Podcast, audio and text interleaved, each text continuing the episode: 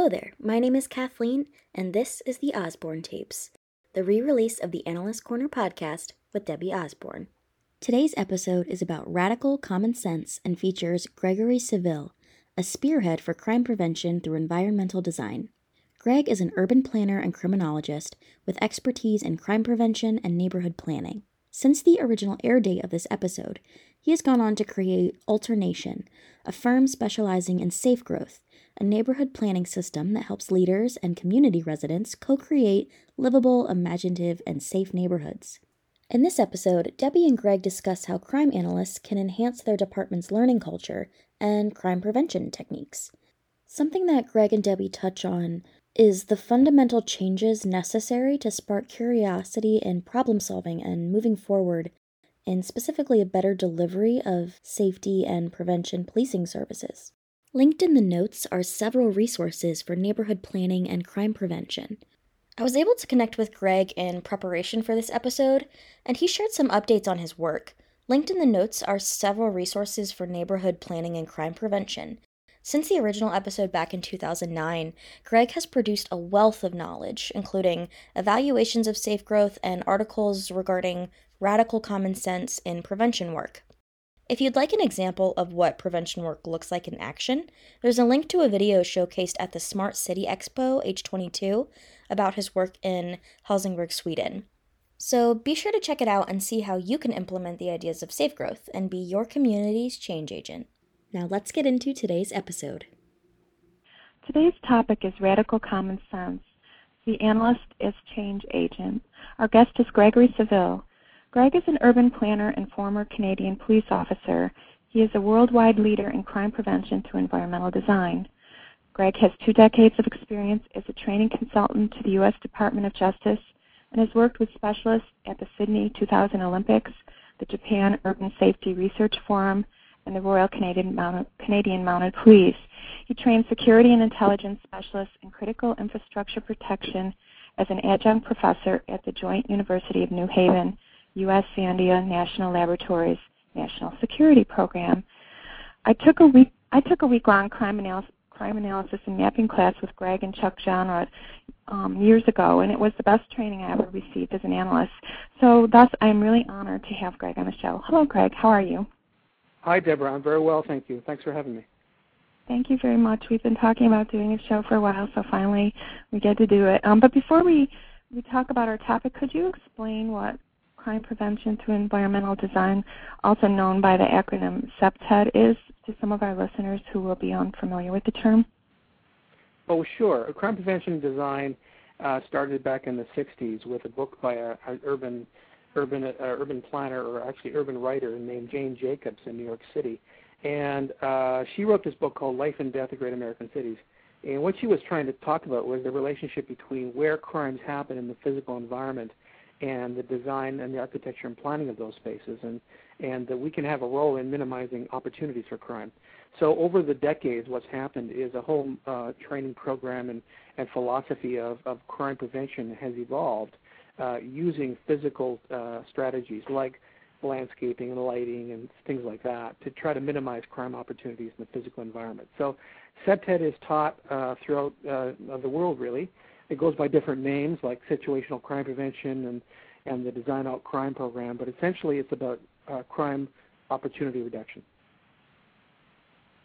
And, and so um, as we, I know that was um, one reason I enjoyed your class, um, the training I received, and I had a lot of training. So I mean, I I'm, was overtrained actually for my job.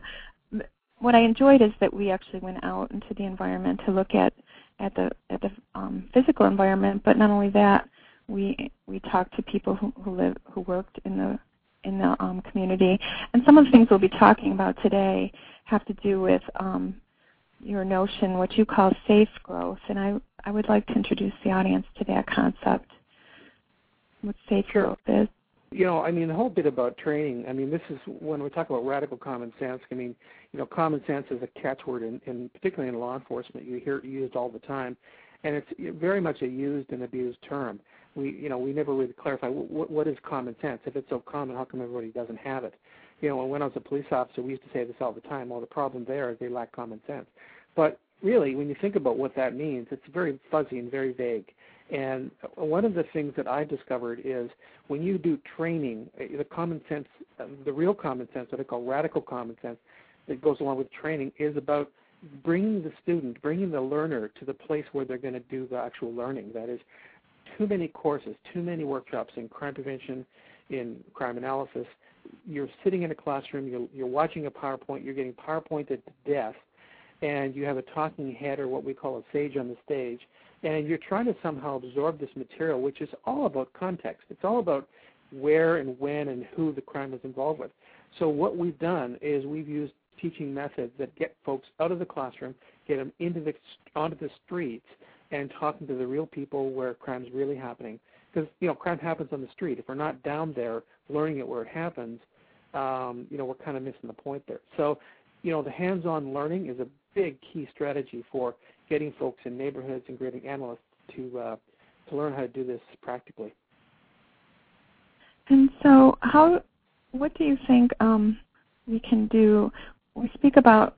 I know. I think an analyst can be a change agent. I really, uh, the reason I do this show and I I have my blog, Analyst Corner, um, blogspot.com, is is that I think that the role of an analyst in um, bringing information, bringing some of that data that they often are just getting at their desk, but combining it with the other knowledge, all the knowledge we have. In fact, I I think of a term um, looking at the idea of intelligence-led policing, but an intelligence preparation of the community community that we would actually bring all the things we know together in the community and make better choices about how we um, create safety. And I'd like to know more about your thoughts on, on the, the role of the analysis change agent and the role of the community and intelligence. Well, you know, this is a real bugaboo for me because, you know, over the years, talking with folks who are in communities trying to do prevention and community development people and crime analysts who are who are looking at the patterns, um, you, you ask questions, for example, what actually happens in, in, on the street? What happens in the real world? Well, here's what happens. Um, you know, you have police officers working a patrol. They maybe start their shift with uh, sheets from the, uh, the, the analyst. Say, okay, we have, you know, this area of the city is a crime hotspot, or we've had this series of tra- crime trends, and they go out and they they they do something, or they're assigned a targeted approach, or they, you know, that's kind of how we tackle it. But we never really step back from that and say, okay, well, hold a second here. What what exactly is it that we're analyzing? I mean, you know, look for example at the CompStat program out of New York City, which started, you know, years ago, trying to get police managers to be more accountable for crime in their neighborhoods, and they use crime maps, which you know very well, and they put the maps up and they say, okay, look, here are crime hotspots, and you know, it's bad here and it's not bad there. Well, for, as your data analyst, where does the data come from for the crime maps? And the answer to that question is more uh, most times that I've ever seen it is the data comes from police statistics and police records and police reports. Well, the problem with that, of course, as you know, is that you know many police uh, many crime incidents don't get reported to the police, and in some cases, like troubled neighborhoods where there's where there are gang problems or a lot of fear, people are afraid to call the police or don't want to get engaged with the police. So in fact, what you have is a disproportionate representation of, re- of reports and statistics based on different areas of the city. So the maps that the the police managers are looking up in the uh, uh, up on the screen in front of them in the morning are a tiny little tip of the real iceberg of what's going out there. So what I say to the analysts that, that are in our classes is, okay, hold on a second here. Can you look beyond the numbers? Have you ever mapped non-numerical things or things that are not typically reported in police reports? For example, fear. Where where are our crime fear maps? That's what I'm talking about. Um, and so, what would be the difference if you saw a crime, a map of crimes? And by the way, I definitely agree with you. Um, plus, the quality of reporting, data entry, what's on a map is also only the addresses that could be mapped. There's so many factors that go into to crime mapping and and although I, I do like the new company that's working called crime reports and automating or giving crime maps to the public for um, by charging police agencies like 100 or 200 dollars a month to automate their mapping so that citizens can use it what the citizens are seeing isn't accurate either necessarily, and they don't know it. So you have a, a lot of problems here. But what would be the difference, from your perspective, and if you map fear compared to crimes? How would they compare? Reported well, crimes. They, they do, we have we have in fact done that. We have mapped fear, and the, the patterns are not the same at all. You know, because fear is generated by different types of experiences and perceptions. I mean, just because there may be crimes happening in an area you know, people who are living in the area may not even know about that. I mean, let's face it, you know, for for most people in most places, crime is a relatively rare event. You know, unless you're, you know, a real serious crime hotspot or in a gang area, the vast majority of most citizens don't confront that much crime that many times. You know, they might have their car broken into or something like that, but by and large, the the horror we see on television is not what most people experience. But their fears are generated by those those perceptions. And so when you map those fears, what you, what you find is you find patterns in cities, particularly in nighttime cities, where people are responding to fear where there's poor lighting, for example, not where there are high, high crimes. And so you, you, we've looked at at uh, the University of British Columbia. A colleague of mine, Paul Wong, actually did this years ago, where he, he mapped out the lighting areas in the in the campus and looked at where the dark areas or where the light areas were, and then he mapped people's perceptions and fears, and they co- they coincided directly whether or not there were crimes in those areas. So I guess what I'm what I'm getting at is, you know, if we're going to really talk about about uh, radical common sense and critical thinking in, in analysis and really understanding crime, we have to get beyond the numbers. We have to learn how to get our analysts and our people who are doing prevention out of the office, away from the computer screen, and down to the street where it's happening. And that's a whole set of tactics and strategies that we currently do not spend enough time teaching. So I'm all about getting to the street getting teaching our analysts to start thinking like educators and about learners of, of, of crime and, uh, and problems, as opposed to being the ones who are simply purveying information. You know, I'll write a report, give you a memo, here it is. And a lot of a lot of our police departments and a lot of our crime analysis functions are not set up to do that. They're set up to pro- provide provide information. Well, I think that's a type of education, but I think we have to go way beyond that if the change if the if the if the analyst is going to become a a real change agent in, in this new environment of you know economic collapse as we as we speak.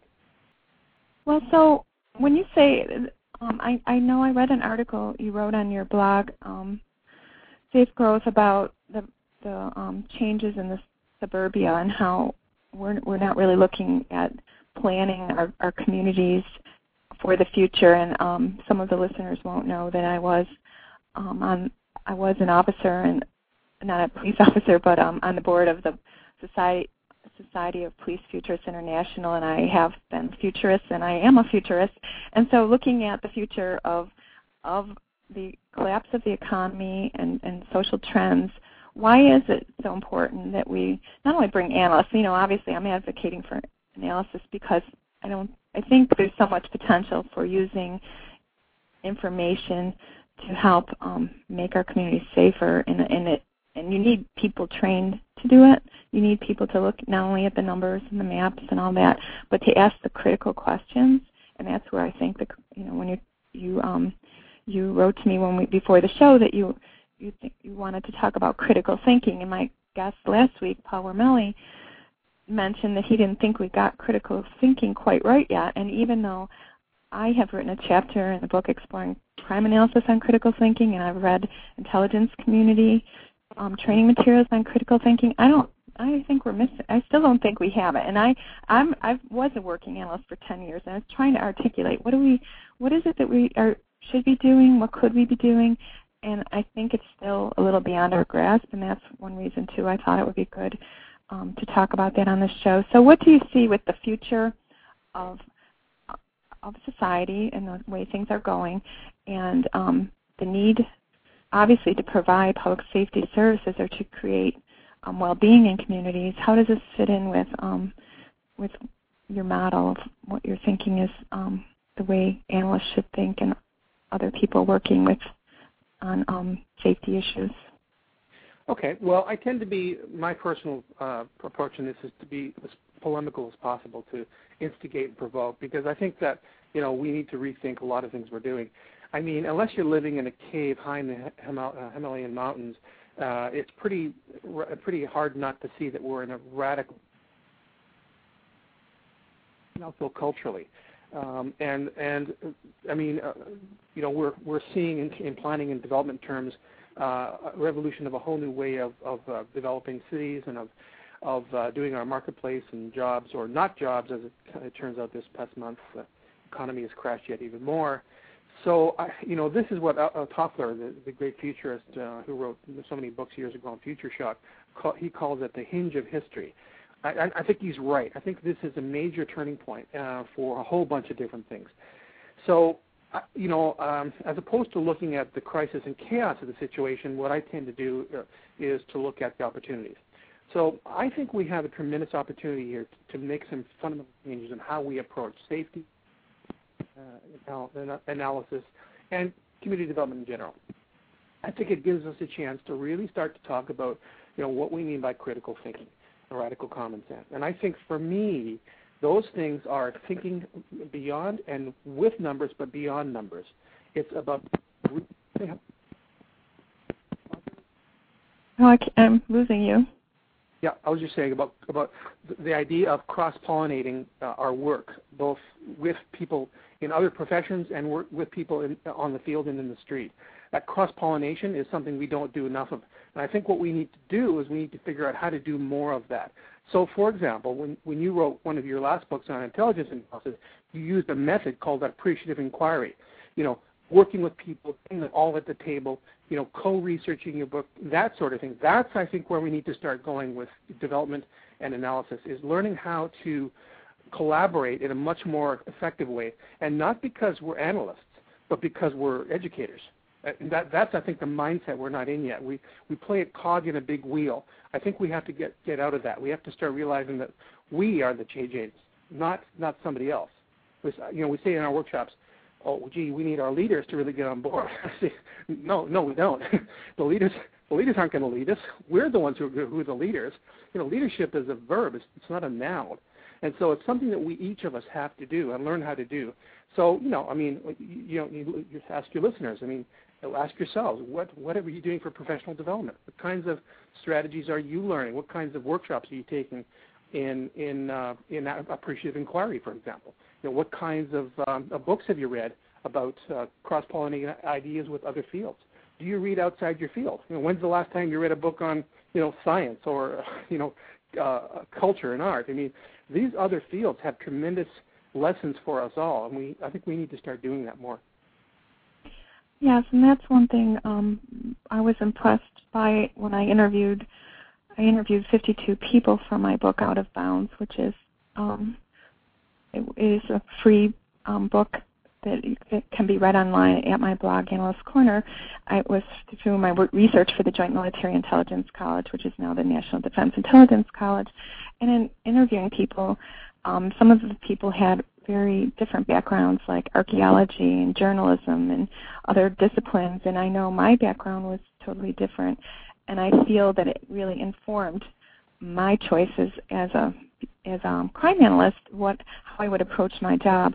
I was a behavior specialist in the field of developmental disabilities and I worked for the state and traveled four counties and was considered an expert even though just like many of us you get a job and suddenly you're an expert. I was no expert but I became the the person who who was the authority and going in and analyzing a behavior problem of someone who was often nonverbal and um, had a certain disability, just like you, and we could compare it to like you know what a certain crime the characteristics are, but each each person was unique. So just as you would go out into the community and study a problem and look at it uniquely, you would know some facts like this is there's a lot of robberies of ATMs by ATM machines, so you would know where the ATM machines were, but you'd look at the characteristics of each site that was hit and the characteristics of each site that wasn't.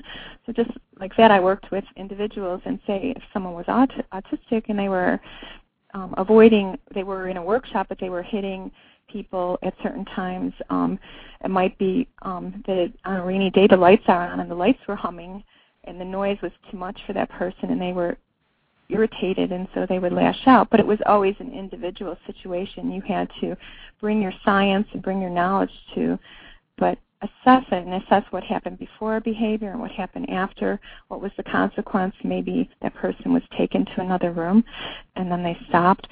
There was no humming in that room. But I think that kind of background of some kind of applied analysis field and taking that into the work of crime analysis, which really, really doesn't have much formal structure at all of how we work or how we describe patterns. Um, we have criminologists, we have um, GIS people, mapping people, we have all sorts of experts. They're little pieces, but but we don't have, um, like you said, that radical common sense. How do we take things, knowledge from other disciplines, and apply it to the work we do, and make it better instead of you know, just sort of doggy paddling over in the water so we don't drown. this which well, it, drown it's, it's, data. It's, uh, no, it's a good point you raise. I mean, you know, I look at I look at uh, I mean, again, this comes back to how we think and how we perceive our role. And I, I t- all the time I talk to, to folks and I say, okay, tell me not not so much about where your crime hotspots are, but tell me about where your crime hotspots aren't. I mean, I'm I'm just as interested in the positive assets in a neighborhood than I am in the in the crime hotspots because you know, we can learn from that. I mean, if we have three hotspots and and and you know within a mile, you know, there are areas where you, you don't have that many problems. The question I'm asking is why. You know, I lived in, in New Haven, Connecticut, uh, for five years when we taught at the University of New Haven, and um, and before I left that program and left the city and moved out west, uh, one of the things I noticed was our neighborhood was actually very nice. We had a beautiful walking street. We had, you know, uh, shops nearby. I mean, there was lots of street activity. But less than a mile away, there was there was a really really troubled area with with uh, shootings and and there was a couple of robberies and there was a couple of murders there. The last year I was there, I mean it was it was it was awful, and yet we're not part of that. It was totally different. So the question you want to start asking, you know, when you look at solving problems and tackling development issues and analyzing crime is why there and not there. And so, you know, I'm, for example, do, do people ever map assets, community assets? Do they map out you know what John McKnight talks about in his work in Chicago is have you, compare that to to problems in the community, to stresses and to crime. That's what I want to t- start talking about. Is do, do we really know how to do that? Do we do that very well? You know, uh, I mean, if you look at the breakthroughs in prevention and criminology and crime and policing, look at the breakthroughs that we've had. You know, in the last 50 years look at the, the, the origins of where those breakthroughs come from. So, for example, let's take uh, the broken window theory out of uh, out of New York, George Kelling's work, uh, talking about you know fixing an area up and and curbing incivilities and uh, and that sort of thing. You know, improve, uh, getting rid of graffiti, that sort of thing. I mean, do you ever wonder where that actually comes from, where the idea generated from? I mean, you, listen to someone telling stories and, and, and, and where he got that. And he tells this story about walking on a beat with a foot patrol cop in New York and how the cop pointed out to him, hey, look, you know, George, uh, you know, being on the street for 25 years, one of the things you, you kind of pick up is is uh, is broken windows, and and you know, and that's where it started. What do you mean broken windows? Oh well, that building over there has a broken window. Well, within a couple of weeks, it'll all be smashed up.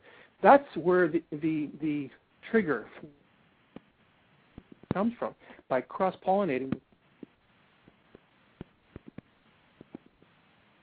How do we do again. more of that? Right. Well, you know, that's that brings to mind um, one thing. I I think we don't, as analysts do, and um, certainly not so much. We might um, sociologists, criminologists might study criminals, but do they really talk to the police that much? To how much are officers debriefed? You know, how much tacit knowledge is in their heads? If an officer with 30 years experience, um, a really well-respected person, retires, um, and they take their computer, um, they would get in trouble for taking the computer. Yet they're taking all that knowledge out the out the door, and no one is asking them what's everything you know about the problems in this in your jurisdiction. And of course, you know, not all of it will be true because we each have limited perception by where we are in the world. You know, like my perception of, of crime problems from being a crime analyst is different than someone who's like an FBI analyst working on um, terrorist issues. But but it's still um, important to be communicating and, and valuing the knowledge that each person, including the community member, including the criminal, including the victim, has about a problem. But um, I wanted to ask you because some people who work in the intelligence field will be thinking, "Oh, we can't go out on the streets." You know, I'm working. Let's say someone's working on a um, a case that's they're investigating some kind of drug cartel activity, how would they apply this idea? Because I know some of my listeners are going to be saying, well, this only applies to the crime analyst in a police department. Well, I mean, you know, obviously you're not going to bring a terrorist to your office place and have a discussion with them there. Uh, although having said that, I can tell you lots of times when I was in the police force, after having arrested somebody who was in a gang, uh, I'd have a lot of conversations with the person on the way back to the station, and and even afterwards, once they're back on the street, you know, I want to know where they're from, what they're doing. I mean, if I'm an intelligence analyst and I'm dealing, I, I'm I'm working with uh, issues to do with uh, you know a Middle Eastern terrorist. Um, I'm, you know, I'll tell you what first thing I'm going to do. I'm going to read, be reading the Koran. I'm going to I'm going to want to know uh, what what are the orientations of you know the culture. Uh, where you know when, what are the what are the demographic patterns? Where are people going to coming from? What are their perceptions? What are they thinking? Uh, you know, I mean, how many times have I watched Al Jazeera? You know, I mean, can you even watch Al Jazeera? I mean, that's I mean, analysis isn't just about data that's in front of you. It's about about really digging deep into the culture. Now, I think good analysts do that, but but even still, even still, when I go to an, an intelligence conferences, when I go to crime crime conferences, when I go to problem murder policing conferences, and they're talking about you know the streets, for example, or, or issues and perceptions on you know say school troubles, I say to the audience, I say, well, that's really interesting you say that. You're talking about schools, but where are the kids in the conference? you know, mean, I just came from a conference in New Mexico, and they were talking about, you know, developing neighborhoods, and and there were kids there. I mean, I'm talking like 13, 15 year old kids. How many times do you see that? I mean, that's what I'm talking about is is getting the perceptions outside our normal sphere of influence. Now, it's more difficult for intelligence analysts because their topics are are you know broader and more global, but you can still apply the same philosophy of cross pollination and and you know, I mean, cultural cultural points of view because let's face it, uh, you're only dealing with the, the number that's in front of you. The, the, you know, we've got to get outside of the box of numbers. We've got to do that. We've got to learn how to do, you know, how many analysts are doing qualitative analysis? How many how many intelligence analysts are doing action research? I, I, you know, I bet many authors, uh, um, listeners don't even know what that means. That's the problem. So when we do this, we talk about you know network analysis between organized crime families, and we talk about you know, a crime series, trend series, I and is it going up, is it going down, and all that kind of thing. Those are all well-established quantitative methods. And and the reason we have those is because when you go to the intelligence schools, when you go to the analysis schools, they teach quantitative methods. Okay, that's a particular paradigm. Okay, so what what I'm saying is we need to start thinking outside that box. If there's anything this hinge in history is teaching us, is you can't change the current system by thinking the same way that got us here in the first place.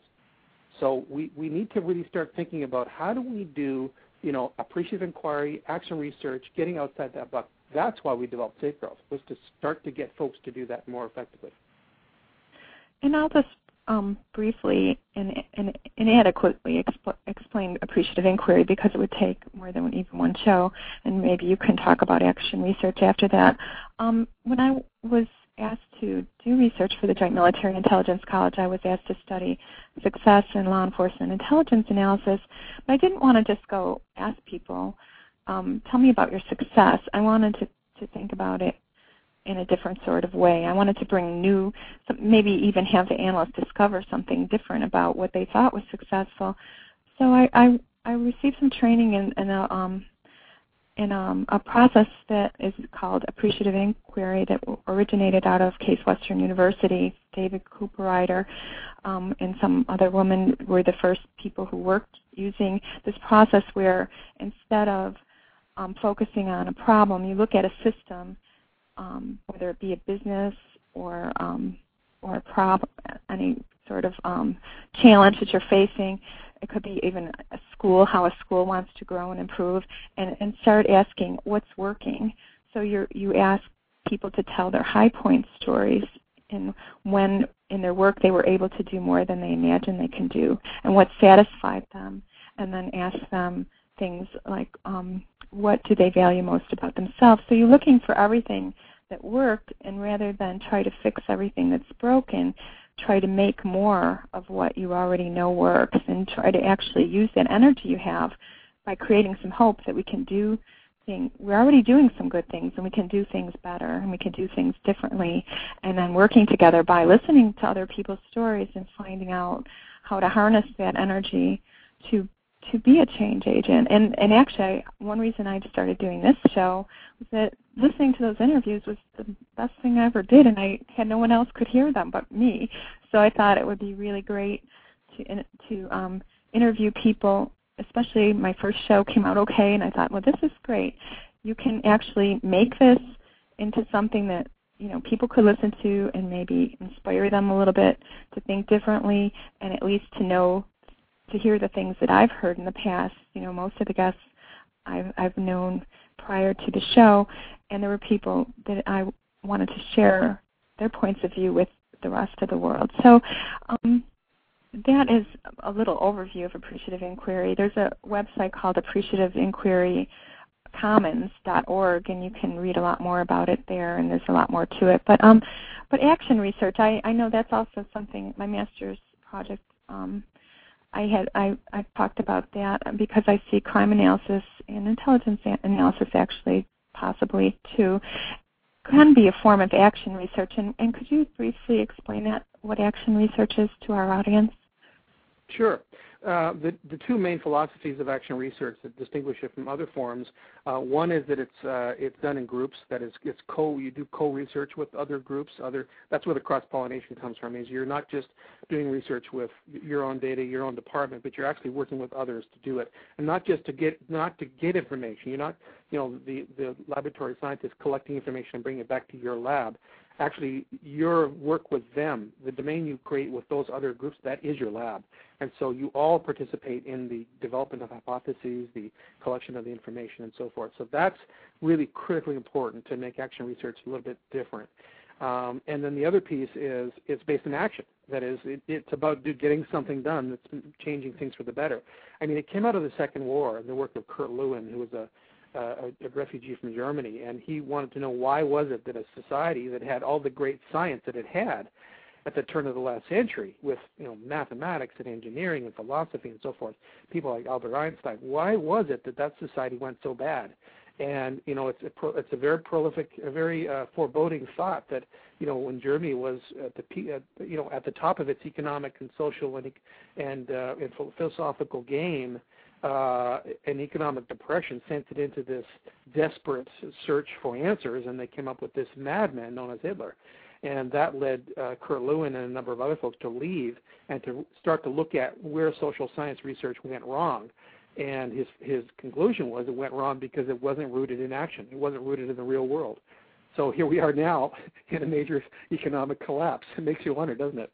So um, so that's where action research came from. Um, in a practical sense, uh, for example, how we've applied it is we've used uh, something called problem-based learning in crime prevention training, and what we do is is instead of running workshops in the classroom um, where there's a, there's you know uh, a board and computers and PowerPoints and all that sort of thing, we do what we did with your class years ago, which is we uh, get the students to work in the community. They go out, they do actual projects, they work on real life problems. Uh, and the only difference in the in the action research setting is is the, the classroom actually is the street. And so what you're learning to do as an analyst or as a, as a teacher and an educator is you're learning how to go to the community itself and to, to uh, you know, to put your ideas together and to, help the community learn how to organize and then work on problems together. So our, in our safe growth training, which is a kind of a, mo- a modern modification of crime prevention through environmental design, what Safe Growth does is that we go right to the community and we say, okay, let's work in a neighborhood here. And we have shop owners, we have people who run bars, we have school kids, teachers. And what we do is we get them all together and we, we, put, we set up a team and we train the team to do its own work on itself. And, and that kind of really gets folks really engaged and really jazzed up because it's real life and it's relevant to their lives. And, and what happens is they start to take on ownership of the issues after the course finishes, and they continue to do work as teams later on. That's where I think we need to head in the future. So that, that's an application of action research. Right, and that's what I, I really do like about crime analysis too, and especially at the local level, you get to actually you see the fruits of your labor, and it's pra- very, very practical. And even though intelligence analysis at the higher level can be practical, you're often doing one little piece of it and you can't necessarily tie everything together and, and go out to the place where it's happening. Um, I did have an intern one summer, a very bright young man who was raised in Japan. He was half half American and his grandmother lived near near Buffalo and so he wanted to do an internship um, as a crime analyst, and he we went out and did a pro- what was call, we call um, a problem ple- um, problem solving policing. You know, there's different acronyms for everything, but we I we chose an area that had an emerging drug complaint problem, but was you know there were officers who would be willing to work on it. There were community activists, and we didn't have enough authority to bring everyone to the table. No one was paying us, but we did interview different people and work with them and and created a report and gave the report to to all the stakeholders. But one interesting thing is we went to it was um not lower middle class it was average and the population was older but all the like people working in the stores on this main street were saying there's a lot of pregnant teenage girls here It was just babies, no fathers. And we interviewed um, um, Rite Aid um, manager, and he said this Rite Aid sells the most beer of anywhere in the whole city. So you, you had like a, a lot of different um, indicators of social problems, but you didn't have like, the demographic data didn't reflect it, and it was just very right. interesting. To, you learn so much by actually going out in the real world rather rather than just studying numbers. You know what that told us um, yes, we had we had a few people who were selling drugs that were the main problems, but that we had other problems going on in that neighborhood that other people should know about, you know. And so you're not just studying the maybe the presenting problem, just like when a person goes to the doctor and you might have a, one problem, you might have something that's really needs atten- more attention than their presenting problem. so well, um, exactly it's right. really fun. It's great work, actually. Well, it actually makes it makes the work a lot more fun, more more engaging and interesting to the people doing it as well. Um, but you know, I got to tell you, I mean, you know, we talked about application of of uh, action research and in in safe growth training, but it, it does apply right up to, right up the, the the lines to uh, to high level intelligence analysis as well. I'm thinking of a case we worked on a couple years ago with a very large health system, a health provider, and this organization, I mean, they were, I mean, they were responsible for like 12 or 15 million people. Um, they had a budget of over $13 billion. It was a really large organization, and they were looking at uh, at health fraud. Uh, you know, people who were ripping off the health system, and you know, we discovered through analysis that we had a lot of organized crime. That, that particularly some of the Russian mobs were involved with scamming the health system. Now, you know, here's a system that is suffering terribly. I mean, they don't have enough doctors. They need to build more hospitals. They haven't got money for it.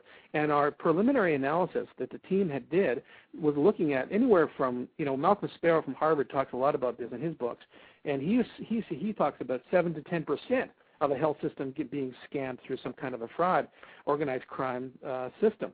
Well, we found the same numbers, and you're, you're talking like two and three billion dollars of money going out the door somewhere. And when we looked at putting together the analysis package and the intelligence analysis package, we had all kinds of problems within the organization. We couldn't we couldn't even get data across departments. And when I when we did the the, uh, the safe the, the safe growth and the intelligence analysis uh, action research training, what we discovered was we would have you know say uh, 30 people in the room from 15 different departments. Some of the departments weren't even sharing data within their own organization. Well, I mean, you were talking about cross pollination outside our organization. We can't even get our act together inside the organization. So, you know, I mean, we had to break that down, and and, and we never got to talk about you know situational prevention or uh, analytical techniques. We talked about personalities. We talked about emotional intelligence. We talked about people's attitudes. That's that was the starting place before we could get to anything more advanced. So, you know, there's many ways to do this. So, um, we we want to ha- create some sort of new learning culture where where people aren't content with the status quo. How, what in your mind, how could that be done?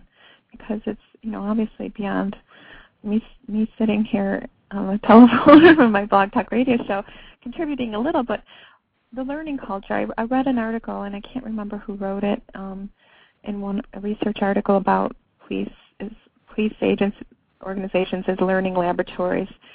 But I I haven't heard too many people talking about this learning culture. And really, from my point of view, I came into policing work from totally different background without at that time any criminal justice courses and, and actually not a, I had not actually anticipated having this type of career. I mean I like I obviously loved it but but um I I don't see even though policing's changed and you say like broken windows theory and different things like situational crime prevention and um crime prevention through environmental design and different kinds of things and you know problem oriented policing but but actually the way police agencies run doesn't seem like we they the technology is better. I know in the Buffalo Police Department, um, the commissioner I was hired on under Gil Kerlikowske, who will now be the new drug czar, he brought computers to this, that agency. They were using carbon paper.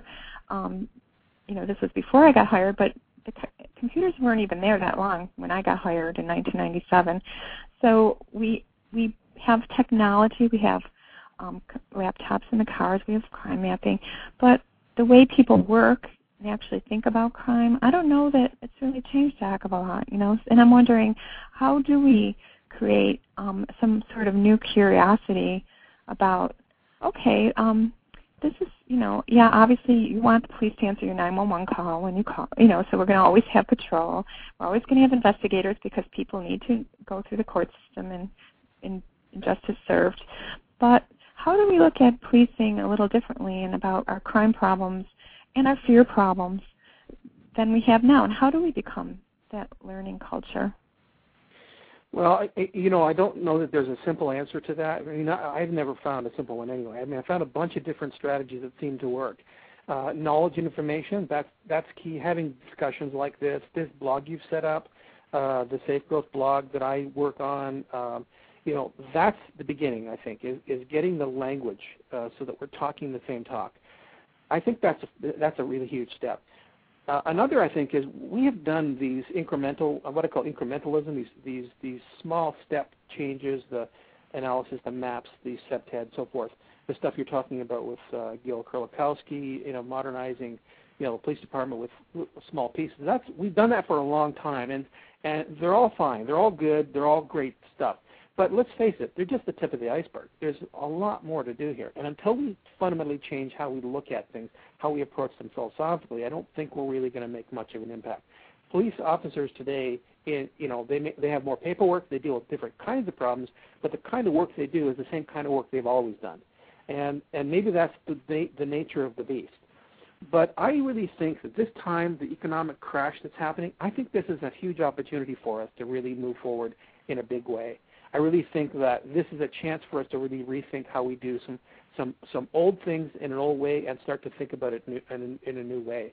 So, for example, if you look at safety and the, the delivery of safety and prevention and policing services, the delivery of those services, how they're currently delivered.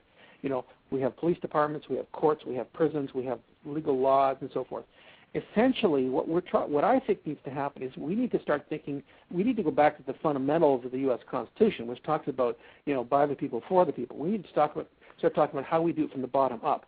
And so in like for example in Safe Growth, what we do there is we have the, the people in the community who work in this workshopping format and do real life problem solving, we have them start to think about how they build their own neighborhood governance how they do governance at the local level and go up from there. So you know, uh, Portland does this. They have a lot of neighborhoods that that self-govern themselves, that administer their own services, that do a lot of this stuff on their own. They don't look to others to provide services to them. Now they tap into those services when they need them. If there's, for example, a robbery, they're not going to deal with that themselves. This is not like a vigilanteism. That's not what I'm talking about. So they would call the police to do that.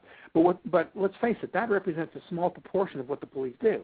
I mean, the bulk of what the police do are just the small, everyday nuisances, the traffic problems, the disorder, those kinds of things. Well, there's no reason why that can't be dealt with at a local level.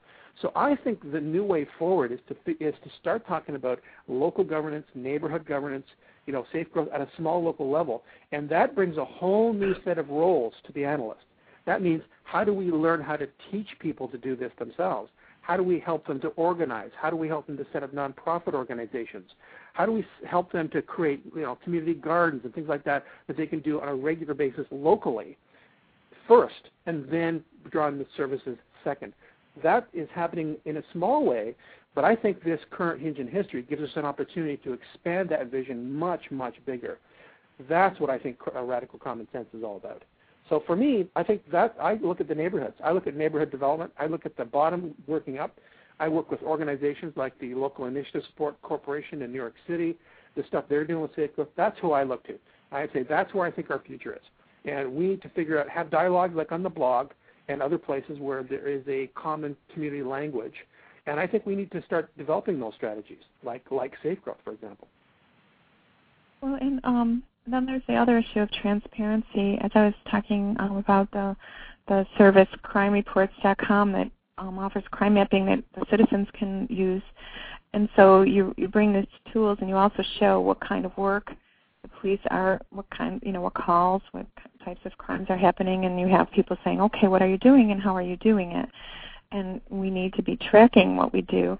I think um, one of the reasons the UK um, went toward the intelligence um, policing model earlier than we will, besides the structure of policing being less fragmented, is that they had to do with fewer officers sooner than we did, and um, the issue of corporacy. How are you? How are you?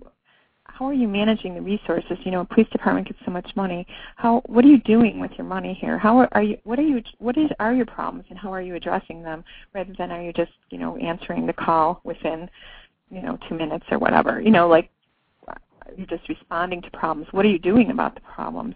How can you do more with you, do more with less? And, and we're, we're going to, especially in this current economic crisis, we're going to have to learn how to do more with less, or do better with less, perhaps not more, because we're all pretty stretched. So, um, well, um, I think I think we have the answer to that already. I don't think we need to look that far. I mean, this is what I, one of my greatest breakthroughs is, is working in neighborhoods and doing neighborhood development. Is is there are a lot of resources already exist. We're either ignoring them or we're duplicating services in other agencies because of the philosophy and the approach we bring, top down to the to the to the problem. And, uh, but I think we have a lot of those strategies already there. You know, when I you know the thing about the intelligence-led policing program for me is that in a lot of ways it's not that intelligent. I mean, I, I understand the philosophy of working with numbers. I understand the philosophy of evidence-based prevention, evidence-based police. I understand the philosophy of that. I just think it's wrong-headed. And I don't mean to say that we shouldn't use numbers or we shouldn't use computers. I think well we should use all those things, but I think the question isn't is is not the analysis. It's the we. Who are we to do that? Who are the we that is doing that? And when I ask that question, what you discover is it's the same old, same old. It's us doing analysis for them on their problems. And as long as we continue to do things for them or to them, we won't do them with them. So I think we need to do analysis, we need to do intelligence-led police, we need to do all that stuff, but we need to have the, the whole community at the table. And I don't mean you know a, a room full of 300 people. You never get things done like that. But, but that's part of the lesson. That's part of the new strategy is learning how to do this properly. I mean, there are ways you can set teams up where you have groups around the table who are there. So we're talking about intelligence about policing working on school problems. Okay, how many times do you have the school kids sitting in the room talking, doing your analysis with you? You know, never, or or hardly ever. You know, and so that's that's the key. Is not the not the techniques and the tactics we bring to the problem. It's the fact that we're bringing it to the problem, not doing it with people in the community solving collaborative problems. That's the difference. You see, so it's not well, technology I'm focused on. It's how we do it. Right, and and I do think though it's it's not an either or. We need we do need to, you know, like a um a police agency um, a government, you know, they have their task, they have their role. But um, one thing that I was thinking about um, recently, reading about the Somali um, immigrants and how there's a fear that um, that we'll have terrorist cells here with that population because they're disenfranchised. But how many people are just studying the problem rather than working with the the Somali immigrants and actually getting to know them and actually treating them like people rather than a problem to be studied. And and I know Buffalo has Buffalo has um, a, a rather large um, population of Somali immigrants compared to our our dwindling population. So it's not as big as they, they named a few cities in this article. But I was thinking, you know, I already knew there were problems with um, the, the that community feeling integrated into our community and some problems where people were being victimized before I left the police department. So I imagine though, um, because none of us speak the language, and um, we're, we're and people are somewhat afraid of of different people who are different from them. But are they really thinking? We could just work with people and sit with them at the table and talk to them and and and help figure it out. I don't know, and so I well, they, they I understand can. your point of view. Pardon? They, they can do that. I think that's absolutely right. And you're right. We're not uh, advocating the uh, uh, you know the abolition of government or policing or anything like that. That's not the point. That's not what, the, what I'm saying. What I am saying is that, that we just need to put that in proper context. And I don't think it's there right now. So, for example, let's take terrorism, anti-terrorism work. And we have this pro- new program we're starting up this year called the uh, the ATRIM, A-T-R-I-M, which is an anti-terrorism uh, risk assessments method and it has uh, we we do critical infrastructure protection on buildings. We have software we use. We we have uh, identification theft online courses and so forth, and that's kind of our strategy. But the whole philosophy we're bringing to it isn't just about the technology; it's about how we apply the technology. So we're we actually when we do any audits, we never do the audits to our client. We always do them with the client. They're always on the team. We have members of the security department, members of the employees, and so forth. So, and we, we, we, you know, we monitor security carefully, but we we make sure very very early on in the game that, w- that the input we're getting isn't just about doing an analysis on the security of Windows. It's about what is the culture of the community. You know, the thing about identification theft is we can put all the biometrics we want into cards, but unless we know exactly where who the person is with the card, somebody have a, has a driver's license with their photograph on it. We have no way of knowing whether they had false ID when they got the driver's license. So all the biometrics in the world their driver's license isn't going to help us. What we need to do is be able to step back a bit and help the actual registration agent at the door learn how to ask the questions. Learn it's the human dynamic, the human equation that makes the difference. You know, people at the table, people participating in the audits, learning people's skills, be, behavioral patterns. That's where I think we're going to make the biggest impact. And so that's the approach we take in ATRIM. We do technology, but we do it with the clients themselves, with the with the community. I think that's where we have to go. And what what is the benefit to that? You know, so you're doing some some assessment of um, risk, and and what happens then? Why do you think that works? Is because when you leave, it's still going on? The people carry yeah, it? Does. Or? That's exactly right. Yeah. So, for example, let's take a, a facility, a hydro facility, or some kind of a power plant where they they're trying to do security, and they have they have locks and they have cameras and so forth. Well, our position to that, our position in this situation is to say, look, you have cameras, that's fine. You have people monitoring the cameras, that's fine too. But remember, one pair of eyes or two pairs of eyes or three pairs of eyes looking at 30 cameras is not going to have nearly the impact as your 300 employees on the floor who are all geared up and and trained and know not just about security but are committed you know so we're we're asking questions like okay what are your incentive plans in your in your collective bargaining agreements. Now, what's the morale like in your organization? I mean, if you have really poor morale and people are getting getting really screwed over, pardon pardon, the term, you know, and they're not really that enthusiastic about your organization, what are the chances you think they're going to care about security on the site? Not very high. So what we're doing with the ATRIM approach is we're saying we're looking at technology and cameras and so forth, but we're looking at to do it with your with your employees. They're the ones who, you know, those 300 eyes you know, magnify and multiply your impact of security a thousandfold.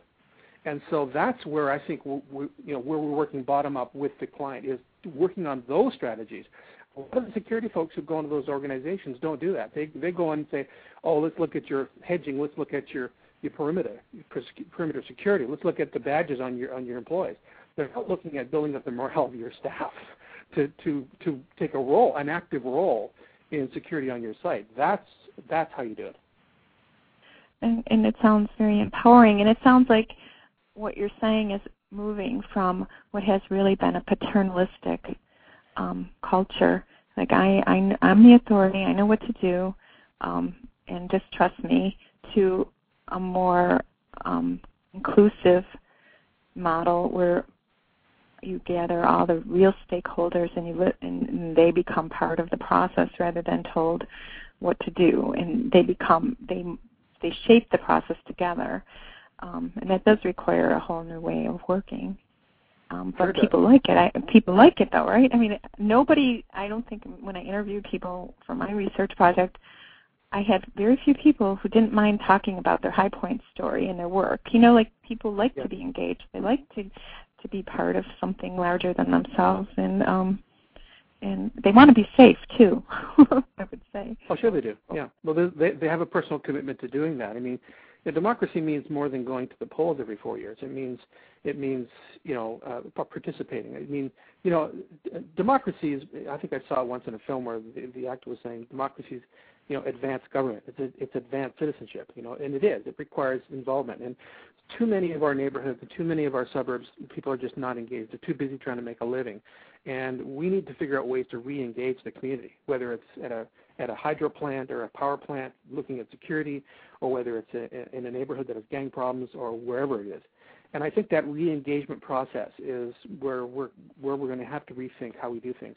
You know, Einstein said years ago, you can't solve a problem using the same thinking you did to get there in the first place. So you have to create a whole new way of thinking about that and I, you know, for me, that's what radical common sense is all about, and, and using creativity in the actual change agent. I mean, you consider yourself a, a uh, you know, a change agent, then you're a leader by definition. So what are you doing, you know, in terms of your professional development yourself? What are you reading? Where are you traveling? Who are you talking to? When you approach your work, who's involved? Who's sitting at the table? That's, I think, where we need to start. The, the beginning of changing the community isn't about changing the community; it's about changing ourselves. So that's, I think, where we need to start. Right. We have about four minutes left, and I, I was just thinking about how you know now with um, internet technology, also um, you have people who are able to do things on an individual level, um, such as you know I can do this show because I just want to, and I can I can create a blog just as you are because you want to, and it can be available to the whole world. And so um, I think though many people don't are, might be a little fearful of the idea of being a change agent. Like, who am I to be a change agent? Um, I I happen, you know, I, we both probably believe strongly that there's no doubt that having a safer world is a good idea. So it's not really quite, um, you know, I don't have a lot of ambivalence about that. But but taking that responsibility to be a change agent, how do you see? How can we? How can um, people um, move from where they're at now to becoming a change agent? Well, I, I think that whether we realize it or not, no matter who we are or what we're doing, we are. We have by default. We we influence people. We behave in a certain way. We act in a certain way. We do certain things in a certain way that influences one way or another, positively or negatively. So whether we admit it or not, we have we're already doing that. So I think for me, the question that I think any of the listeners want to ask, and I ask this to myself all the time, and it's this is the challenge, of course, is is what am I doing to professionally improve myself? What am I what am I what am I actually doing this week? What's my plan this month to to to read a new uh, book on fields unrelated to mine? You know, uh, who am I speaking to outside my sphere of influence? Um, who, who could give me information that'll help me? Where have I traveled to? Things like professional development stuff. I think that's where you need to start. And I think also too, we, we need to be realistic about this. That if we're going to start cross-pollinating the way we do our work, we need to start reaching out better, and we need to learn methods on how to do that properly. Because there's a whole bunch of tactics on how you do that. Um, you know, from uh, empowerment methods to appreciative inquiry to action learning. So action research, problem-based learning our listeners have to learn about this stuff to, to be able to do it. That's what gives them power. It gives, gives them influence. So I think that's where I would start. So people need to step out of their box, and it's it's really not just professional development; it's it's individual development. I mean, all of this. When you read a different book, it doesn't just you know say you let's say you, you were not happy in your job and you are you know you you you want to stay in the profession but you're not happy in your particular environment it doesn't mean you give up you you develop yourself whether or not you can use it at the moment, um, and you find ways to use it. Whether if you can't use it in your job, you become involved in your own community and you use those skills in your community and you learn from other people working in your community. Um, we just have about a minute left. Do you have any closing remarks, Greg?